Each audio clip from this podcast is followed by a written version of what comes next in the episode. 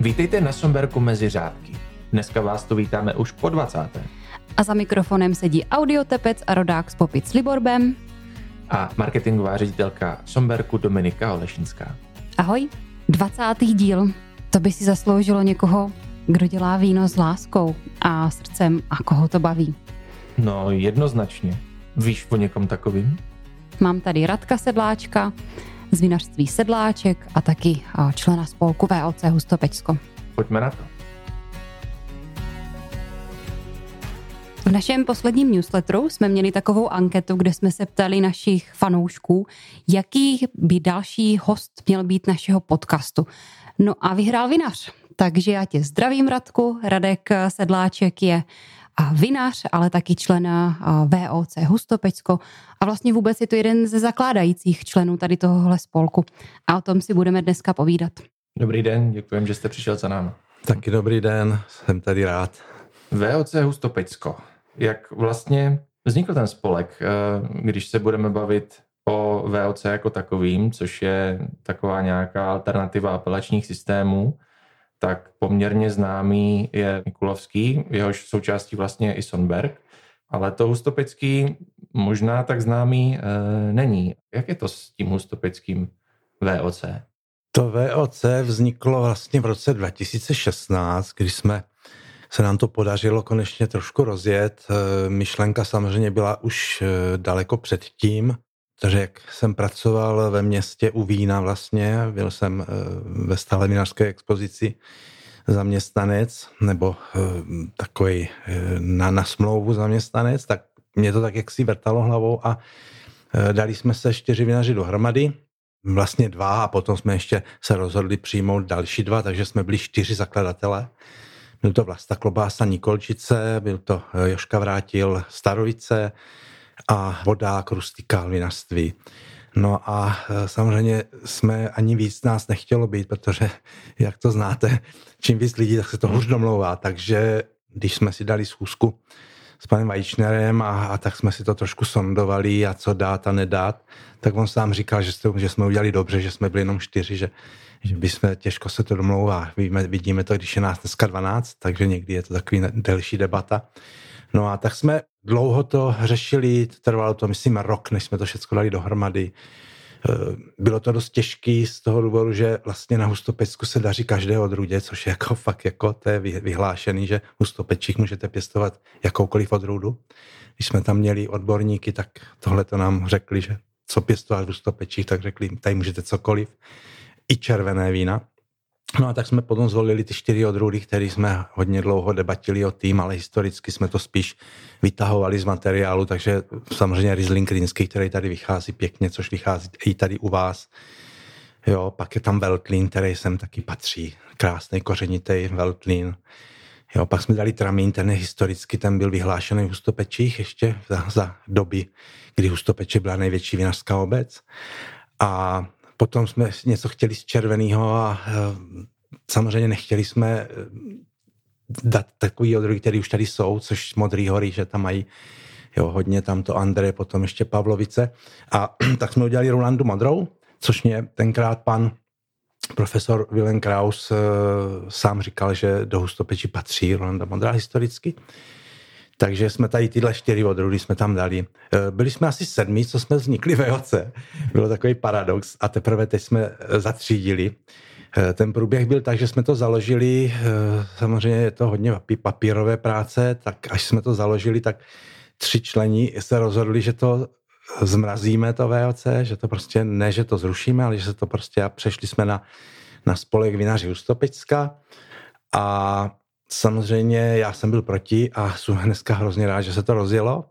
Dneska už je, já nevím, 13, 14 VOC už je hodně. Hmm. A my, my jsme jedni z posledních, co teprve jsme teď zatřídili víno, takže máme ze 14, 13 se nám podařilo zatřídit. Eh, nevím, jestli to úplně dobře, bude, ještě to budeme probírat, budeme to ještě koštovat ty vína, protože tam jsou se, samozřejmě anonymně a jsou tam přizvaní bodovači, kteří nám to vlastně zatřídí, takže uvidíme, ještě to budeme probírat a to, takže takhle, takový trochu byl průběh toho VOC. Hmm. Ty jsi nám tady úplně v kostce shrnul víceméně celou historii eh, VOC Hustopečska, ale já bych se ráda vrátila na ten začátek vlastně. Ty jsi říkal teda, že jsi pracoval z víny na stále expozici. Ta expozice byla v Hustopečích? Ano, byla v Hustopečích, tenkrát to vzniklo v roce 2003, jestli se vůbec nemýlím, tak to, to se tam zrekonstruovali v, v renesančním domě Usinku. Krásný sklepy před celý náměstí Hustopeče je podsklepený, protože, jak jsem zmínil, Hustopeče historicky byla největší vinařská obec, která se hmm. 300 let držela, měla přes tisíc hektarů. Samozřejmě tam bylo 60% obyvatel německých kteří eh, tu kulturu tam to v jeho vinařství donesli. Ono to málo vinařů chce slyšet, ale je to bohužel tak. Žádní římané, kteří tady, hmm. se tady našel nůž, ten, který mohl taky samozřejmě fungovat i jako, eh, že si tím okrajovali boty, takže to, to není vůbec doložený, ale e, ti Němci vlastně, když páni chtěli daně, že tak povolili migraci Němců a ti Němci do Hustopeč došli od Mozele, od Rýna, kde bylo nejvíc obyvatel No a ti samozřejmě uměli vynařit, jo, takže e, veškerý velký sklepy, co jsou v Stopečích, tak je to po Němcích, jo, takže ta historie tam je veliká, to vinařské bratrstvo nejdíl žijící, který se tam založilo, škoda, že se nedochovala tenkrát ta, ta jejich, ten jejich prapor, někdo ho asi buď vzal do Německa nebo někde zhořel, to byla jejich zástava, takže byl jsem tam vlastně u vzniku těch velkých akcí hustopeckých, tenkrát se docela fandilo vinařství, Jo, začala ta hustopecká pečeť, eh, hustopecké víno, to se všechno vymyslelo a rozjelo a jsou rád, že to funguje do teďka, že to tam dodržují, udržují teda tady ty tradice a že vlastně to funguje dál, no, že se to na to. Já jsem potom, potom samozřejmě stála vinařská expozice, to bylo takový muzeum, měli jsme tam nějakých 25 nebo 26 vinařství z celého okresu, takže jsme tam vlastně prodávali turistům, i degustace dělali, bylo to velice pěkný, bohužel teď už to nefunguje, už tam jenom jako muzeum, takže ta vinotéka, ono je to trochu takový složitý, něco dělat pod městem, ono takový vždycky ty, ty uh, najít ty správné klíčky k tomu, aby, se to, aby to fungovalo takže vždycky je takový složitější, ale je to škoda, je to škoda, je to krásný prostory, které dneska pomalu nejsou přístupněný, že tam ten zaměstnanec už to vlastně vůbec nemá na starosti, dostalo to zpátky muzeum Mustopeče a tam je to trošičku takový složitější. No.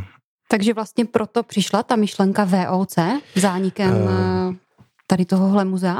No, já jsem už potom, když jsem tam deset let sloužil, tak sloužil, tak jsem ke konci, prostě ta myšlenka mě, že by se to tady mělo, že ty hustopeče si to zaslouží, když mm-hmm. už mhm. teda nejsme vinařská oblast hustopečská, což bývávalo, což samozřejmě eh, už to nikdo dneska nezmění, historicky to vždycky byly vinařské z Hustopecko, tak jsem říkal, tak prostě musíme aspoň eh, se dát dohromady a to VOC tady založit, protože si myslím, že sem patří. Ještě jsem samozřejmě zapomněl říct, kdo se tam patří do toho VOC Hustopecka, jsou to vlastně všechny, všechny dědiny dokola vesnice, které eh, se dotýkají katastru Hustopeči. A jediný, co jsme dělali výjimku, tak jsou to Horní Bojanovice, který vlastně kousíček jenom se nám tam míjeli a tak jsme přivzali k nám a zdůvodnili jsme to, že tam je to, to směrovací číslo stejný, jak mají ústopeče, ale to už byla jenom taková sranda.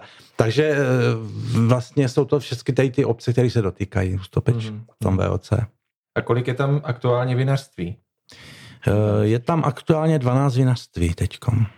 A vy jste zmínil tu vinotéku, já jsem se díval eh, na webu eh, toho Ustopeckého VOCčka, že v Ustopečích je vinotéka těch, těch vinařů. Tak? Ano, to, jsme, eh, to se nám podařilo tam založit. Máme pronajatý prostor. Je to na Mrštíkové ulici. Ze spodu, když se jde do, do hotelu Rustikál, se prochází vlastně tím, tím domem, tak to tam máme na takovém náměstíčku, malinký, jsme rádi za to. Je tam vlastně všech 12 vinařství kteří ta, které tam eh, vlastně jsme členové a eh, ty vína tam vlastně nabízíme za stejnou cenu, co nám jde ze sklepa hm, nebo z výrobny od každého vinaře, tak jsme se domluvili, takže je to dobrý, že ti lidi, ti turisti, kteří tam chodí u stopečích, se tam můžou zakoupit a nemusí prostě zhánět toho vinaře a jet si to koupit někde do Kurdějova, když budu někde ve vinici pracovat. Takže jak však nám to funguje, pracujeme, chtěli bychom to trochu zefektivnit, zlepšit, je to takový docela složitý, náročný v dnešní době, ale tak snažíme se, no. Snad nám to vyjde a bude to fungovat dál. jak říkala Domče, vy jste to na začátku tak hezky všechno zhrnul v podstatě eh, celou skladbu těch otázek, co jsme měli pro vás připravený, jste v kostce nastínil. Já bych se teďka postupně chtěl k ním vracet, aby jsme to trošku podrobněji rozpitvali. Mě by zajímalo, jak vlastně se zakládá VOC. Já si řeknu jako popičák, já si chci založit VOC popice. Co musím dělat? Eh, je to samozřejmě to, že eh, vždycky to musí zakládat vinaři. Jo? Nemůže to nikdy zakládat člověk, který prostě není vinař. To, to se ví. Takhle fungovaly všechny VOC. Takže eh, je to samozřejmě o apelaci. To znamená, že to, co se hodí a co se nejlíp daří v té oblasti, kde vlastně ti vinaři to VOC zakládají, takže my jsme se samozřejmě spíš přiklonili té historické, mm-hmm. jo, co se tam nejvíc pěstovalo. A k tomu jsme se přiklonili, protože jak jsem zmínil, tady na těch ustopečích se fakt jako daří skoro všemu, co se člověk zasadí, tak, tak se docela vyprodukuje v dobré kvalitě. Takže je to o domluvě, eh, o eh, přemýšlení, co se tam hodí, co se tam pěstuje, jaký, jaký je tam složení půdy a čemu se tam daří nejvíc samozřejmě. No. Hmm. Tady padla docela velká jména, jako třeba pan Kraus nebo pan Weichner. Jakou oni vlastně sehráli roli eh, ve tvorbě VOC systému? Tak Pan Kraus, ten eh, jedině to, že mě poradil tady tu Rolandu Mondrou, mm-hmm. to, protože on, když jsme to zakládali, tak vlastně on už, eh, myslím, už ani nebyl mezi náma. Ale když jsem ještě jako byl v tom, v tom vinařství, pracoval v té vinotéce, tak jsme s ním měli schůzku, tak jsme se o tom bavili a pana Vajšněna jsme si pozvali. My jsme si pozvali, hodně jsme spolupracovali s, s vinařstvím VOC, teda z VOC z Novín, z Nojmo, kde jsme dokonce i jeli do Znojma, tam jsme přímo se bavili s jejich předsedem a, a nám radil a, a tak my jsme si ho pozvali, protože oni vlastně v Ústopečích eh, mají nějakých přes 300 hektarů na Ústopecku, jo. přes 300 hektarů vinic, který vlastně odkoupili od bývalého JZD.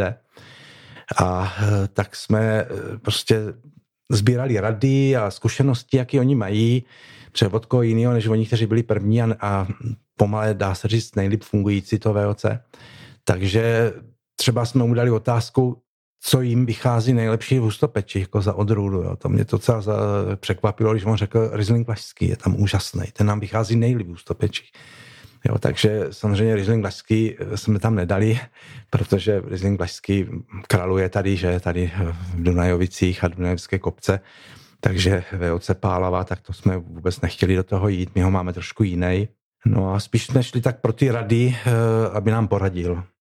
Sehrál tam ještě někdo důležitou roli v rámci odrůdové skladby? Uh, myslím si, že ne, že jsme se takhle domlouvali my čtyři a domluvili jsme se a, a už nám do toho nikdo jiný nemluvil. A u koho padne jakoby to kladné rozhodnutí dobře, pánové, tak si založte to svoje VOC. Eh, je nad tím jakoby někdo, kdo to musí posvětit? Uh, samozřejmě má to své pravidla, které hmm. vlastně ministerstvo zemědělství to hlídá. Takže my jsme museli vynaložit spoustu, nebo vlastně moje dcera, která nám dělala ty papíry, tak uh, hodně moc úsilí a vyp- uh, všechno se muselo zpracovat, uh, poslat jim a pořád opravovat, protože tam něco jsme měli špatně. To trvalo opravdu rok, jsme to takhle řešili a ministerstvo to musí posvětit. To mm. jako každý mm. VOC. A jsou tam pravidla potom, to zatřiďování, všechno to nám všechno kontrolovali, jo, ten náš statut, který prostě jsme museli předělávat xkrát, jo, každá změna se musí schválit a znova se musí schválit na ministerstvu, takže ono to není úplně tak jednoduchý, ale tvrdím zase, že to je cesta, kdy aspoň trošičku už ti lidi, ta klientela o tom ví, o tom VOC něco a uh, myslím si, že to je dobře, protože je to pro, pro našu reklamu, pro ty ústopeče a hlavně pro ten přínos, třeba se prodá víc vína, budeme víc známý a víc, víc se dostaneme prostě na nějaký akce, kde si nás budou zvát a už si zvou, takže je to o tom, aby jsme byli zviditelnění. Já si myslím, že ty hustopeče jsou trošičku takhle ve stínu, žijou, jo, že opravdu... Ve stínu mandloní. Ve stínu mandloní, přesně. A že, že to je škoda. Tak jsme to tím letím taky chtěli ty hustopeče pozvednout. Jo, to je určitě dobře, že se obecně, že se víc akcentuje původ toho vína jako takového. Zmínili jsme ty odrůdy, já si teďka vybavuju Mikulovský VOCčko má potom v pravidlech nejenom který odrůdy, ale i jak se o, to, o tu révu v průběhu roku pečuje, co to víno jako takový, který chce být zatřízený pod VOC, musí splňovat, že tam musí být ruční sběr, je tam tuším omezená výnosnost nějaká, je to i e, případ toho e, hustopeckého VOC? Úplně přesně, taky to tak máme. Jo. Máme tam výnos na hlavu, Jo, máme tam do dvou, dvě a půl kila max můžeme mít. Samozřejmě máme tam do, do cukru, jo, že do 9 gramů, takže suché víno. Jo, takže je to všechno, samozřejmě hlídá se to, jsou tam vinice určený, který z těchto jenom musí být prostě, a i když si to koupí ten vinař, tak to musí být prostě nahlášený na to ministerstvu, tady ty vinice pod číslem, kde to tam máme a musí to splňovat tady ty podmínky, takže hmm. máme to taky takhle zpřísněný, máme zpřísněný i, i prostě, jestli to může ležet ve dřevě nebo ne, jo, bílý vína by neměly ležet ve dřevě, sice může, ale nesmí to pře, přehlušit tu odrůdu, můžeme dělat různý kivé, můžeme i sekty, máme teda i ve VOC sekty, takže teď, jak budeme mít druhý zatřiďování, tak tam budou i první sekty v tom VOC. Takže e, máme to zpřísněný, určitě, a musí to být zpřísněný. Hmm. Takže když to tak shrnu, tak by to měla být určitě i nějaká kvalitativní známka. Nejenom, že je tam nějaký štítek na lahvi, ale ukazuje to vlastně i daný směr vína a danou kvalitu.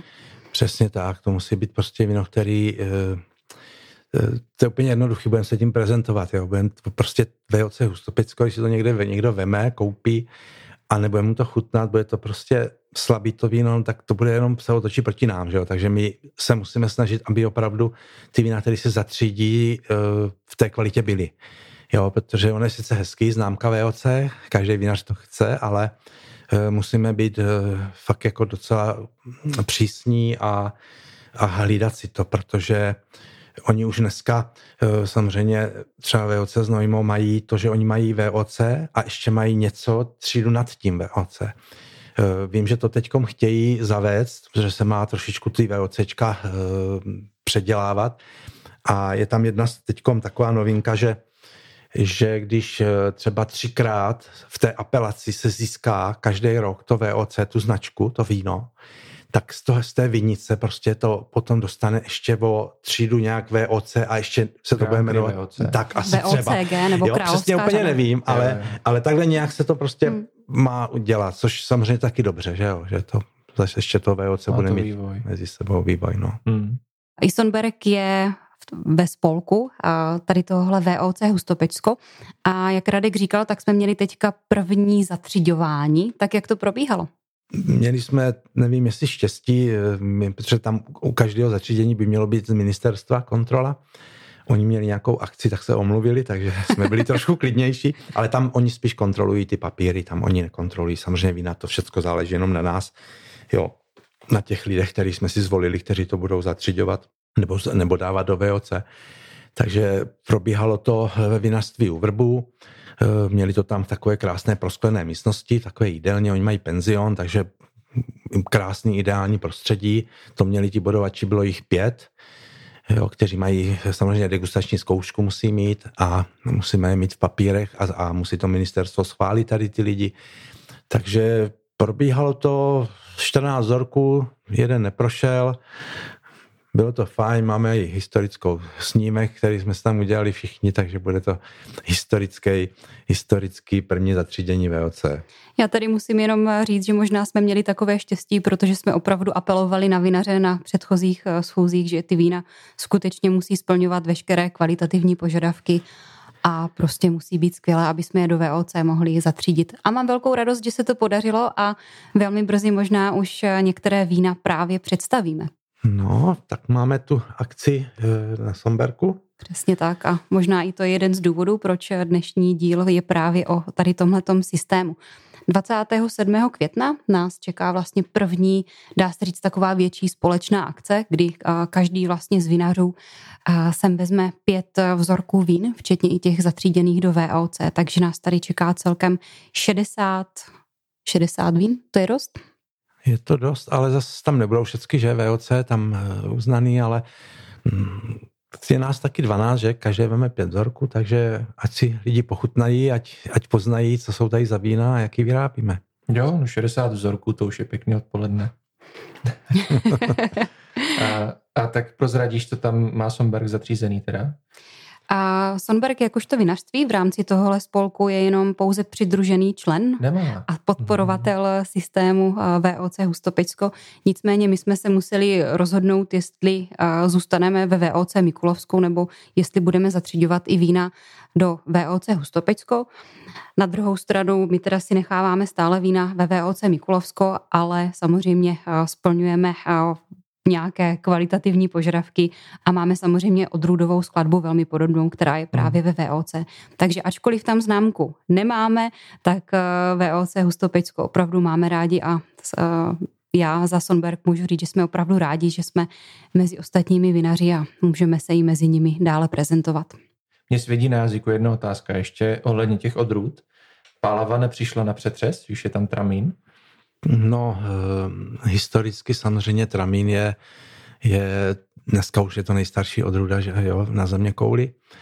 Jo, a ta historie prostě je daná. Ty ústopeče byly vyhlášeny. Ústopecký tramín prostě to je v materiálech historických, kde jsme se dočetli. Eh, byl tam samozřejmě i Silván, ale to jsme samozřejmě zamítli, protože Silvánu je hrozně málo a málo které vinařo vysazuje. Najburky jsou úžasný, i historicky byl Najburk na Hustopecku, ale bohužel ten jsme taky zamítli, protože eh, jeho čím dál míň a ta choroba bohužel to likviduje tady tu odrůdu. To nás taky mrzelo, takže museli jsme zvolit ještě další odrůdy. No. Takže Pálava je podle mě ještě moc mladá. takže my jsme šli do toho, do toho, do toho tramínu. A když vezmeme v potaz ještě další odrůdy, proč třeba Riesling? Protože Riesling se nám jeví tady opravdu vynikající. Je to vlastně, i vy to můžete potvrdit tady, že na těch vašich vinicích je úžasný, minerální. Já třeba jsem z Kurdějova, takže tam musím říct, že tam nám vychází ryňák. Tam jsou vinice od roku teprve 2013, ale je tam hodně vysazeného ryňáku, řekl bych, řekl, myslím si, že skoro nejvíc z těch odrůd, které tam jsou. A my jsme si tam založili takový Eh, vinaři uh, Riesling, si říkáme prostě skupina Riesling a prostě teď to sledujeme, teď dokonce zase je to tam tři dní vysazovali zase hektar rýňáku, jedna, jedna firma.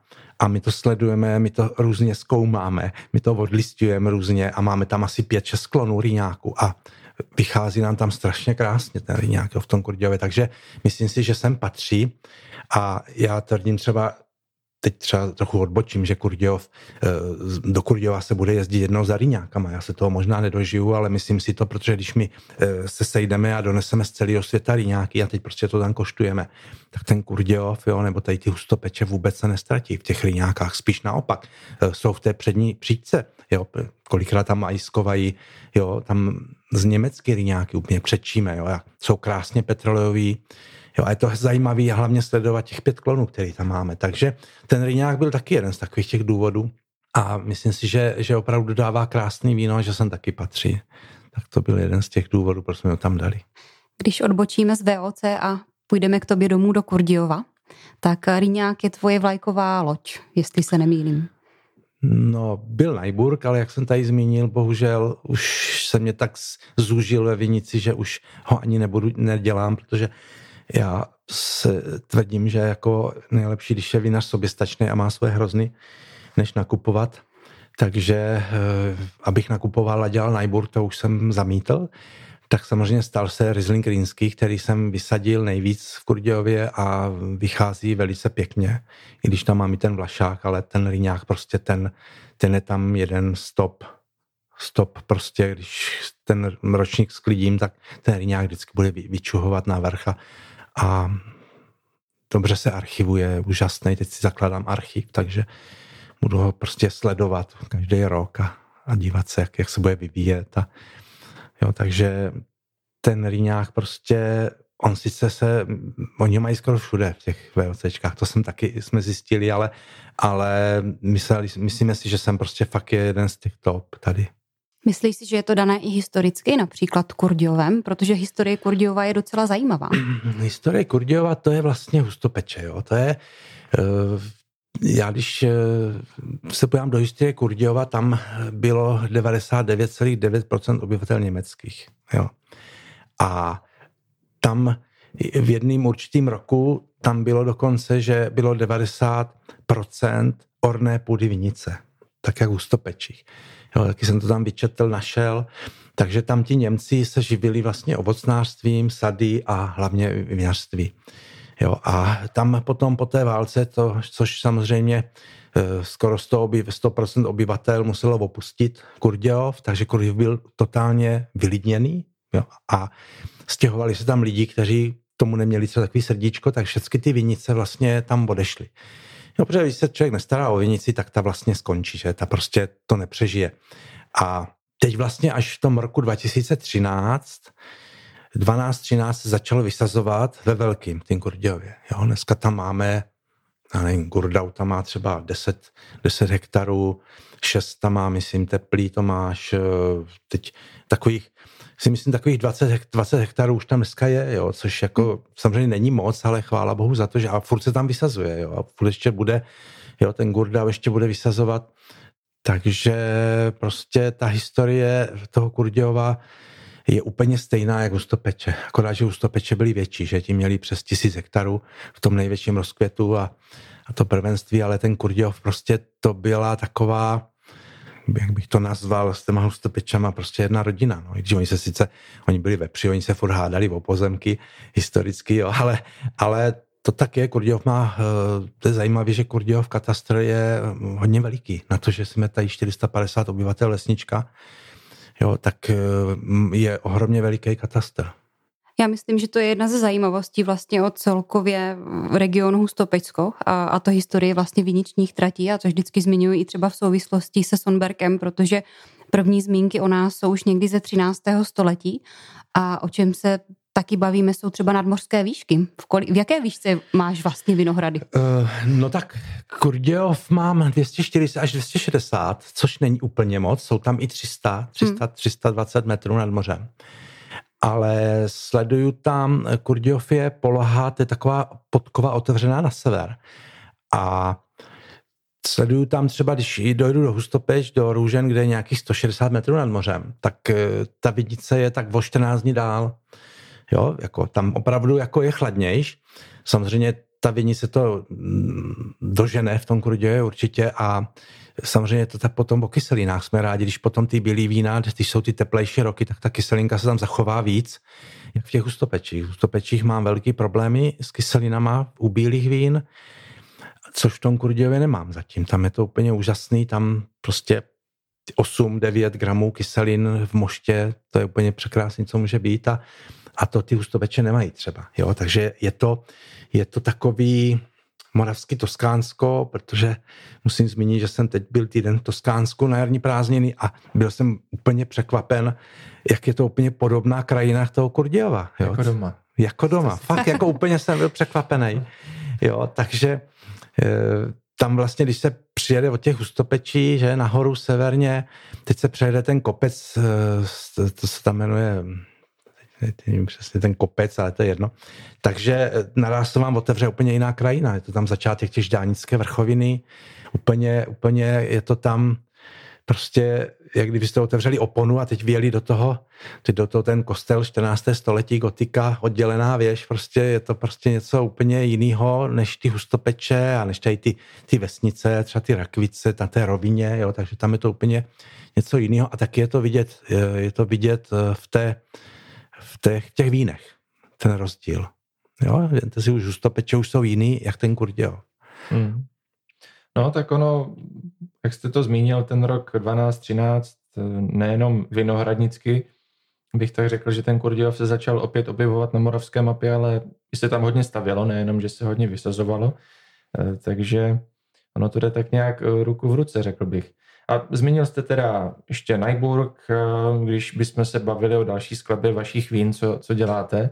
Já možná předestřu, a kam budu chtít směřovat to další povídání, že vy jste fanouškem eh, červených moravských vín.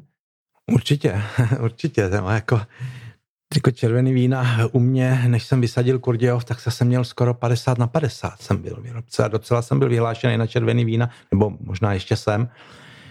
A to, jak jsem tady zmínil, vlastně ty hustopeče, já tvrdím, že patří do Modrých hor taky. Kdyby se tam prostě zahrnuli, tak vůbec by se nestratili, protože tam ty červené vína opravdu je to daný samozřejmě tou polohou, že je to trošku níž a tam to vyzraje, prostě ty červený vína jsou nádherný.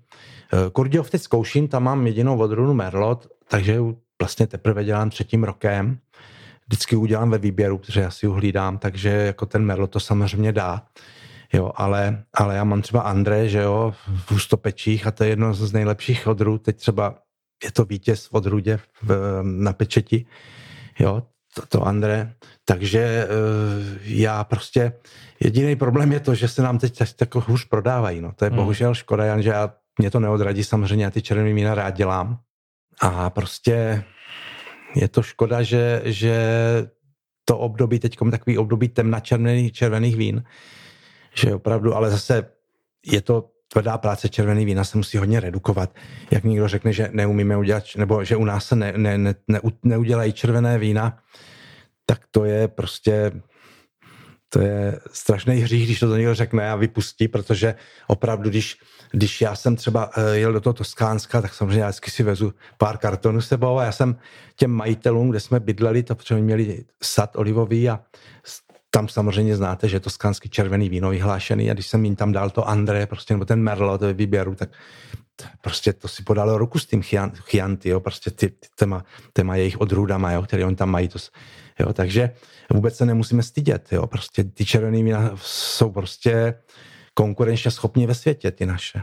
No, děkuji, že jste to takhle zhrnul, já s tím naprosto souhlasím.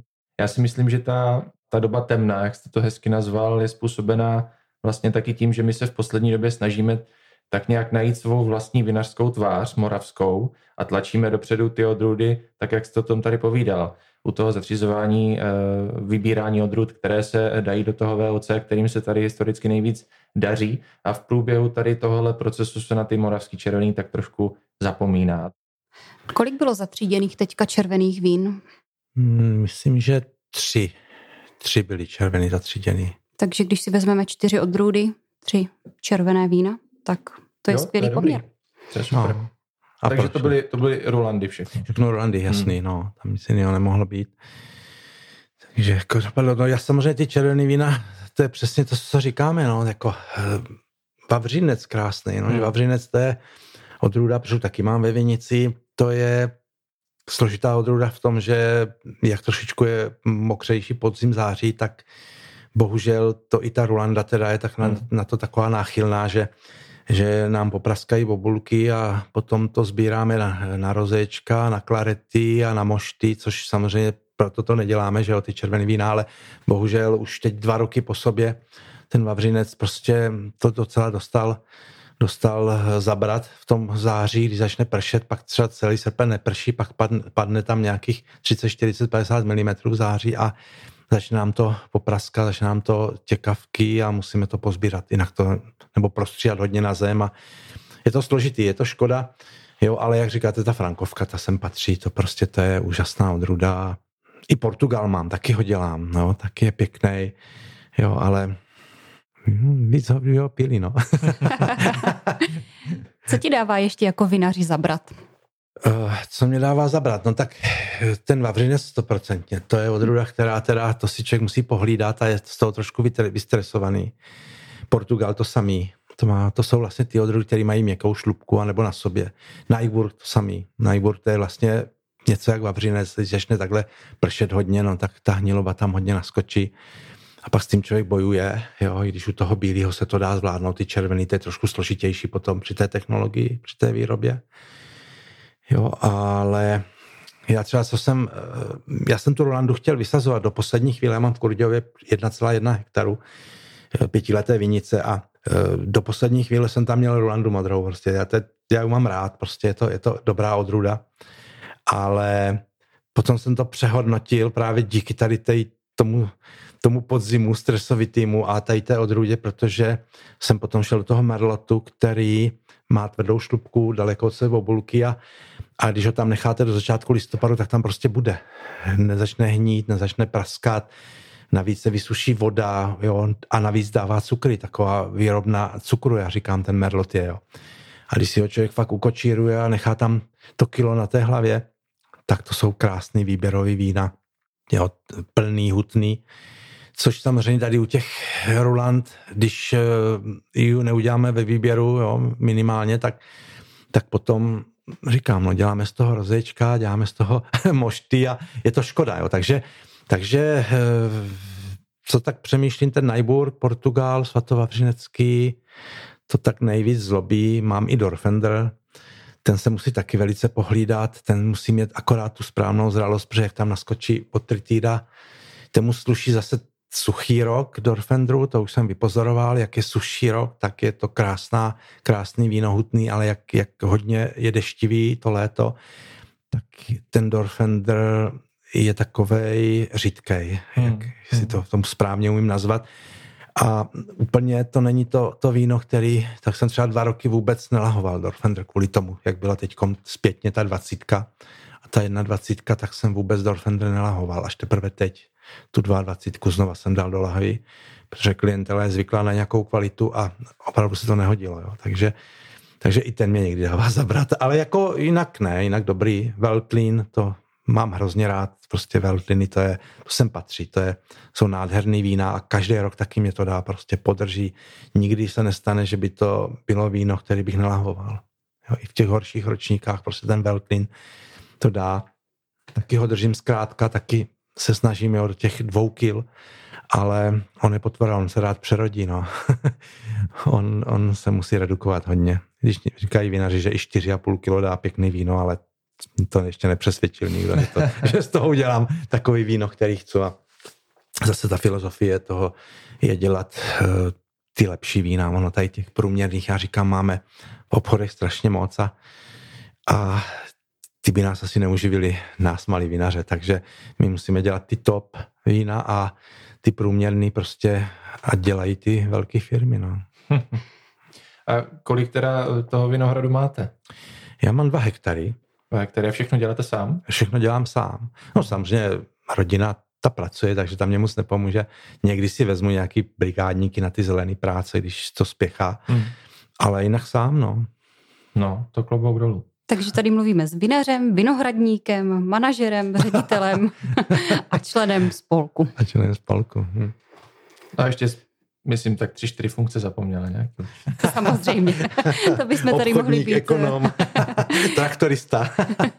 to všechno se člověk učí, no, když začíná. To je pravda. no a tak v tom sklepě asi, eh, do toho sklepa se člověk těší nejvíc, že?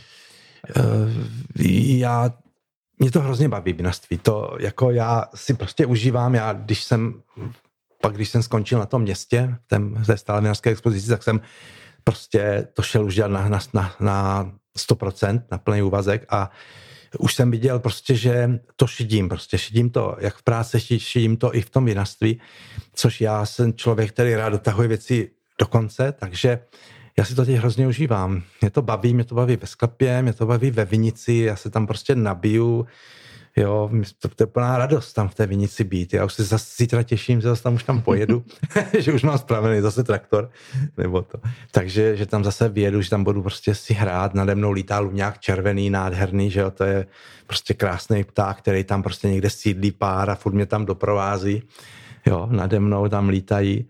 Takže ta příroda, já vždycky říkám, ten vinař to má od Boha daný, protože eh, to je práce s přírodou, že jo? a to je cít. Tam prostě člověk musí být velice citlivý na to všeho, protože pokud necitlivě zasáhnete jak do vína, tak do vinice, tak potom se vám to samozřejmě vymstí. Jo? A to je, to je právě takový ten um, který je daný od Pana Boha, tak jak je jiný zaměstnání, zase samozřejmě někdo je zase výborná zdravotní sestra, tak je to daný, já říkám, od Boha tak u toho vinaře to platí dvojnásob. Teda tam prostě to musí být daný a musí to mít v sobě. Musela to být uh, z vaší strany velká odvaha vrhnout se do toho takhle na, po obou uh, nohou vlastně opřít se jenom o ten vinohrad i profesně. Za ty roky, co vás živí, jenom ten vinohrad, byla chvíle, kdy jste z toho třeba litoval, protože uh, zmínil jste to, je to ve spojitosti s tou přírodou a ta příroda občas prostě dělá věci, se kterými ten vinař, ať dělá, co dělá, může se stavit na hlavu, prostě to nezvrátí a rok je špatný. A to potom hodně dopadá zvlášť na ty menší vinaře. Rychleji možná. Jasný. Ehm, samozřejmě, když jsem začínal a šel jsem do toho na ten plný úvazek, tak jsem jako byl trošičku takový hmm. nervózní. Jo, uživí mě to, neuživí mě to. Ehm, dneska ani jednoho roku nelituju, co jsem šel do toho na, na plný úvazek. Eh, baví mě to, myslím si, že bych už neměnil, že bych už nikam nešel se zaměstnat, že už prostě, když se vám stane zaměstnání koníčkem, to je asi to nejlepší, co vás, hmm. jedno z nejlepších v životě, co vás může potkat. A prostě úplně se jinak líp žije, jo. takže já prostě tvrdím třeba teď to covidové období se dá říct, že jsem jako malý vinaři, jako mluvím za všechny malý vinaři, jsme propluli docela dobře, protože člověk, když nemá zaměstnance, nemá dluhy, e, nemusí se starat, nemusí nic splácet, tak se to dalo docela prožít. Dokonce se divím, že jsem přes léto v, v roce 20 prodal nejvíc vína, protože se nesměl nikam jezdit jenom do Tuzemska. Takže já jsem tam měl denně lidí, prostě turistů, jo, kteří si potom odváželi vína, to prostě na to vzpomínám, říkám, to, to bylo takový, jo, že se to podařilo, ale uh, uvidíme teď, no, Ček, co nás čeká, co nás nemine. Snad to bude dobrý. Ale já říkám, kdo to dělá rád a to, takže přežijeme a nějak to uděláme, no. Já jsem se vás na začátku ptal, jestli posloucháte naše podcasty, neposloucháte, tak teď netušíte, že přichází eh, otázka, kterou pokládáme úplně všem. A tím, že neposloucháte, tak nebudete ovlivněni jejich odpověďmi, což je super. Mm-hmm. Kdybyste měl zprůměrovat týdenní spotřebu vína, osobní, tak k jakému číslu bychom se dostali? Vyjádřeno v sedmičkách, eh, litrech, no, si jednotku. Tak která vám bude nejmilejší? Já, když to zprůměruju, tak za týden těch pět sedmiček vypiju. Včera jsem třeba mi tak chutnal lašák, že jsem prostě ho musel vypít celý při večeři a, a u té televize, až jsem ho dopil. Takže já jako s vínem nemám problémy. Eh, je teda fakt, že zase nepiju nic jiného z alkoholu.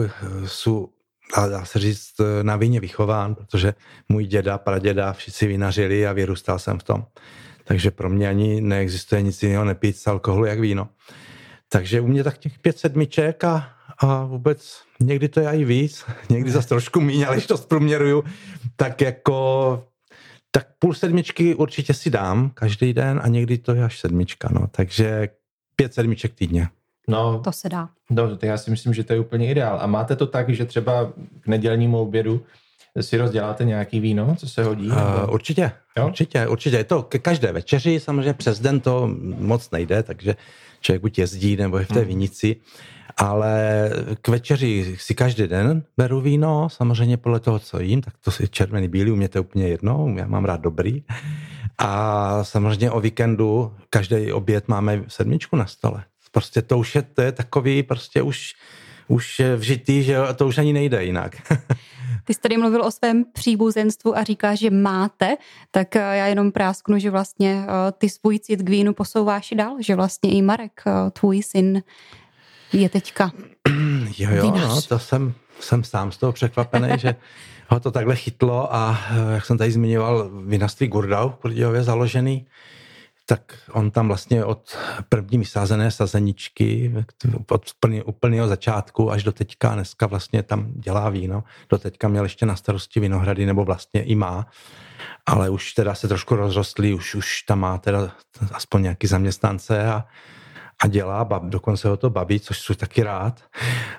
A mají nějaký úspěchy, což mě těší. Právě oni jsou založeni hlavně na těch ryňákách, takže to spolu hodně řešíme hodně se radíme, on potřebuje ode mě, a zase beru od něho rady. Je to dobře, protože on zase žije úplně v jiných, v jiných uh, dimenzích, v litrách, hmm. takže on je trošku tam to vinařství je větší. Tak si radíme, pomáháme si a Jestli to po mně převezme, to už bude záležet na nich. A ještě mám i dceru, která mě pomáhá spíš jako papírově hodně, což mě hodně pomáhá, protože opravdu ten vinař nemá moc toho času si sednout k tomu počítaču a když večer, tak je unavený hodně. Mají nastartované vinařství, jestli to pak převezmou a pojedou dál spolu, to už nechám jenom na nich. Jo, já to mám nastartovaný, takže máme i pozemky nějaký, že můžeme stavět vinařství ale to už asi nechám na nich, to už jako já asi nezvládnu. Jo, a máme i pozemky, že můžeme vysazovat další vinice, ale já vždycky říkám, člověk by měl dělat na to, co stačí a mám takovou tu vizi do těch 15 tisíc lahví zatím. Ono je to sice hezky vyrobit, ale taky člověk musí prodat. A když už to potom člověk jde do těch vyš, vyšších eh, čísel, tak já vždycky říkám, už ten vinař v tom není já nerad používám to slovo rodokmen, to se hodně takový vžilo, ale to víno z rodokmen, vždycky říkám těm našim hostům, vidíte ty, ty ruce, takže takhle to začalo od, od, od až do Z, tady to víno, který pijete, jo, prošlo těma to rukama, protože stříhat, vázat, že lahvovat, jo, stáčet, všechno, to všechno probíhá vlastně těma rukama. Vždycky jim to takhle vykládám, že prostě to tak je. Takže oni buď, buď budou pokračovat, nebo ne, to už nechám na nich.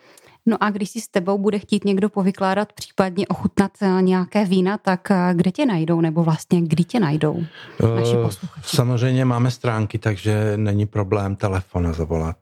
Já dokonce v tom vinařství bydlím, takže to je ještě takový velký plus. Neklepat na okno, ale prosím.